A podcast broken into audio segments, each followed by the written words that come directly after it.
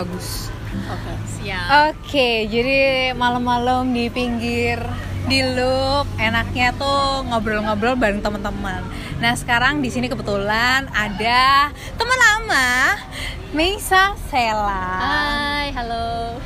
Terus di sini ada teman lama juga, Lama banget. Karenita Le, eh, Karen Karen Lenita. Lenita Q. Di follow ya guys. Ini ada Meisa Sela dan Karen Lenita Q. Karenita atau Karenita. Oke, itu Instagramnya. Nah, sekarang kita lagi mau nanya-nanyain, nanya-nanya nih. Ada satu pertanyaan nih yang mau kita bahas, yaitu adalah hal apa di masa lalu yang paling membentuk kamu sekarang? Mungkin bisa dari Sela dulu nih. Oke, pengalaman yang paling membentuk sebenarnya bukan satu event sih, tapi berbagai macam event gitu. Jadi dari aku pertama kali kerja sampai sekarang, aku tuh selalu dapat bos yang abusive banget. Uh. Abusifnya itu sampai eh, mereka tuh perfeksionis banget dan mereka nggak bisa menerima kalau employee-nya tuh melakukan suatu kesalahan. Hmm, serem banget menurut ya. mereka eh, kesalahan itu kayak sesuatu hal yang fatal gitu kan Waduh, waduh. dan aku terdidik oleh mereka kayak gitu jadi menyebabkan aku juga perfeksionis dulunya gitu aku pikir oh this is something good perfeksionis gitu kan apalagi orang-orang yang eh, pebisnis atau orang yang sukses atau penyanyi banyak banget mereka yang perfeksionis bahkan Beyonce juga gitu kan Hmm. bangga gitu dulu aku jadi perfeksionis. Uh, wah kamu orangnya perfeksionis ya, berarti kamu attention to detailnya tinggi banget dong gitu. Tapi semakin lama aku jadi perfeksionis, itu malah justru bikin kerjaanku berantakan banget. Hah, kok bisa? Karena aku terlalu berfokus pada hal kecil yang sebenarnya itu nggak penting. Justru hal besarku itu nggak aku pikirkan secara krusial gitu.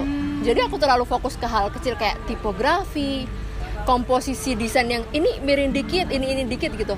Sebenarnya itu nggak akan berimpact sebegitu besarnya di kerjaan gitu. Oke. Jadi aku nggak bis nggak belajar untuk berpikir makro. Aku terlalu mikirnya mikro banget. Apalagi kalau aku ada photoshoot harus nyiapin sedetail ini ini ini ininya. Bahkan ketika photoshoot itu jadi hasil fotonya orang yang ngelihat itu nggak akan ngelihat sedetail itu cuman concern dari bosku aja gitu dari situ kayak aku selalu ketakutan eh keesokan harinya kayak aduh aku besok nggak apa-apa nggak ya? Eh, bikin mistake apa lagi ya? Gitu. Jadi aku terlalu fokus aku takut mistake apa yang ak- bakalan aku eh, lakuin di ke depannya aku karena aku nggak mau ngelakuin hal yang mistik gitu. Dan itu menurutku mindset yang salah banget gitu. Aku terlalu fokus ke mistake yang akan aku lakukan atau mistake yang sudah aku lakukan. Bukan solu- solusi apa yang aku harus lakukan setelah aku bikin mistake itu eh, mindset turning point yang menurut aku eh, dirubah sih. Itu aku mulai berubah itu jadi kayak aku belajar buat mentoleransi hal-hal yang sebenarnya nggak perlu nggak krusial dan aku fokus ke hal-hal yang ya hal-hal yang gede. Jadi aku berusaha untuk berpikir makro which is sebenarnya kalau aku aku kan eh, pengennya jadi leader a good leader not a good boss gitu kan. Karena ya bos pasti orangnya abusive gitu tapi aku nggak mau kayak gitu. Aku maunya tuh kayak ya waktu aku jadi leader aku bisa mendirect memimpin eh, memberikan arahan ke bawahanku dong gitu kan ke timku gitu. Bukan bos yang mengekspektasikan semuanya harus perfect di depan dia. Menurutku enggak karena dengan eh, aku nggak nge-push eh, employeeku atau timku untuk berbuat mistake mereka nggak akan kreatif.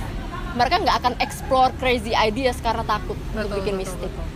Jadi nggak masalah kan kalau kita ke- kedapatan berbuat salah nih. nggak masalah. Justru kalau kamu bikin mistake oke next stepnya apa setelah kamu bikin mistake? Jadi, fokus, ke, solusi. solusinya. Ah, oke. bukan fokus ke mistake apa yang orang itu lakuin. Iya, katakanlah kamu dalam satu tim nih satu eh, kamu nggak tahu dalam empat orang ini siapa yang bikin mistake katakanlah kamu eh, ada satu orang bikin mistake tapi nggak tahu siapa Ah. dan semuanya saling menyalahkan karena Waduh. pasti semuanya nggak mau disalahin Mm-mm. dan menurutku mindset itu eh, akan kebentuk jadi bad team banget gitu itu kan karena dari mindset leadernya kan justru sebenarnya kita harus nge-encourage timnya kalau kamu bikin masalah akui kamu bikin masalah oke next stepnya apa jangan terlalu difokusin oh kamu bikin salah kamu bodoh kamu gini gini gini Salah-salahin gimana. gitu ya? itu bakal pertama bakal bikin Down orang. ya? mentalnya down dan dia akan fokusnya ya udah dia cari yang aman aja Hmm. di area yang aman padahal sebenarnya untuk kita explore idea buat kita apa ya bikin sesuatu hal yang keren yang kece apalagi inovasi kita tuh harus bikin salah berkali-kali Wah. Dari situ kita Yes. belajar iya dari situ kita mendapatkan formulanya kayak gimana baru kita bisa ada apa ya improvement dari segi teknologi atau dan yang lain-lain gitu bahkan J.K. Rowling aja mereka dia bikin mistake 12 kali sampai ditolak sebelum uh, Harry Potternya di accept Hmm. Udah dan berkali-kali ditolak. Elon Musk dia bikin mistake berapa kali sampai dia bisa nerbangin roket dan balik lagi ke bumi otomatis Uh. itu kayak it's need a lot of mistakes gitu tapi jangan fokus di mistakesnya tapi fokus di solusinya Oke. Gitu. Nah, kalian pasti penasaran nih, sebenarnya siapa sih sosok Sela ini? Boleh dong, Sel, dikasih keterangan sedikit, nggak perlu sebutin brand. sosokku Iya. yang bikin aku kayak Siap- gitu Bukan, bukan. Siapa sih Sela itu? Profesinya apa Oh, oke, Mungkin oke. boleh dong dikit di ngomongin. profesiku sebenarnya aku jadi content creator di salah Hmm. satu brand kosmetik Terkenal, lokal brand terkenal iya. banget guys. Kalau kita ngomongin namanya, wah siapa sih yang nggak tahu?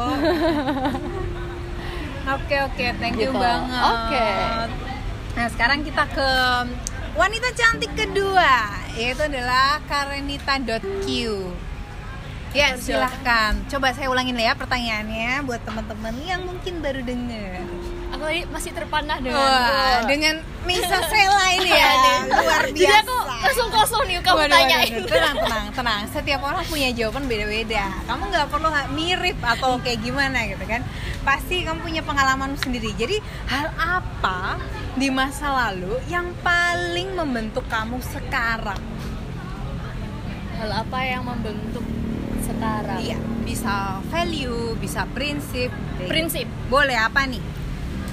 kalau tadi kan kak Michelle kan ka- eh, ke kerjaan Iya. Hmm. kalau aku kayaknya lebih ke keluarga sih Oh, wow. jadi Oke, yang oke. membentuk ya keluarga Mhm. jadi ya bener sih kan setiap orang pasti punya prinsip yang beda-beda kan betul. itu pasti bermula dari apa yang mereka jalani nggak sih Ya. Ya kayak gitu jadi aku juga aku lebih fokus ke keluarga sih jadi kayak keluargaku seperti apa itu yang membentuk aku misal oke ada kesalahan dari keluargaku misal kedua orang tuaku Hmm. kayak eh, oke eh, nggak apa ini aku nyebutin permasalahannya tapi nggak apa lah ya itu biasa aja sih Ya terserah kamu sih. Ini kan kita chit-chat ya.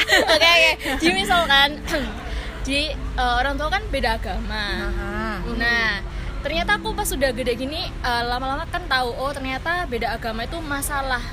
Itu adalah masalah. Mhm, mhm. Nah, itu yang membuat aku jadi punya prinsip Oke, aku berarti nggak bisa seperti itu juga Hmm. gitu loh. Jadi gitu. Jadi apa yang menjadi prinsip kita tuh terbentuk dari apa yang pernah kita jalani kali ya. Jadi kayak gitu. Itu salah satunya kayak gitu. Terus misal di keluargaku itu apa lagi ya? Oh ya, aku tuh juga kayak nggak bisa lihat orang rugi. Soalnya mamaku itu dia tuh bisnis, bisnis tapi dia itu kayak lebih ke sosial deh menurut Oh, aku. iya. Jadi ya gitu nggak tegaan sama orang, terus apa sih ringan ringan Tangan. ringan tangan Lu tuh suka bagus loh bagus tapi bisnis nggak bisa gitu. Oke, siap. kayak siap. gitu sih nah itu yang bikin aku kayak wah nggak bisa nih bisnis nggak gini aku kayak gitu sih jadi aku aku paling nggak bisa lihat kerugian. Gitu sih makanya sebenarnya katanya sebenarnya eh, kalau kalau bisnis aku aku ada eh, Boleh, satu boleh. solusi nih. Jadi eh, sekarang itu kamu bisa berbisnis sambil do good thing. Namanya itu social enterprise. Jadi di mana setiap kamu eh, ngejual produk produk yang kejual berapa persennya itu bisa kamu sumbangin ke orang yang atau komunitas yang membutuhkan. Kalau menurut aku itu bisa dikombin gitu Hmm. tapi dengan perhitungan yang tepat Betul. Iya, Nah, itu gitu tuh. Berarti garis bawahnya perhitungan yang tepat ini iya dong ya. nah itu manage masalah. sih soal manage kayak penting banget sih apa bisnis tuh bisa manage uh, keuangan ya toh Oke. terus manage hal-hal lain kayak gitu sih soalnya kan beda sama kayak apa ya pebisnis sama karyawan kan beda kalau karyawan kan ya mengikuti apa yang diarahkan kan Hmm. tapi kalau pebisnis tuh nggak bisa gitu dia dia harus tahu apa yang dia lakukan kayak gitu sih kalau ya gitulah menurut aku ada beberapa hal-hal kayak gitu Jadi yang kalau membuat aku bisnis rugi berarti evaluasi itu ya. Iya, Ada yang perlu gitu. dievaluasi nih kenapa? kayak gitu sih Oke oke, thank you Karen buat sharingnya. Nah ini boleh dong dikenalin sedikit sosok Karen ini siapa sih?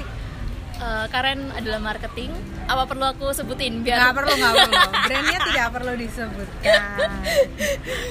biar iklan Oke oke, thank you thank you kakak Karen. Oke, thank you. Ini salah satu pertanyaan ya guys. Kalau misalnya mau dengerin pertanyaan lain, ikutin episode yang lainnya. Thank you.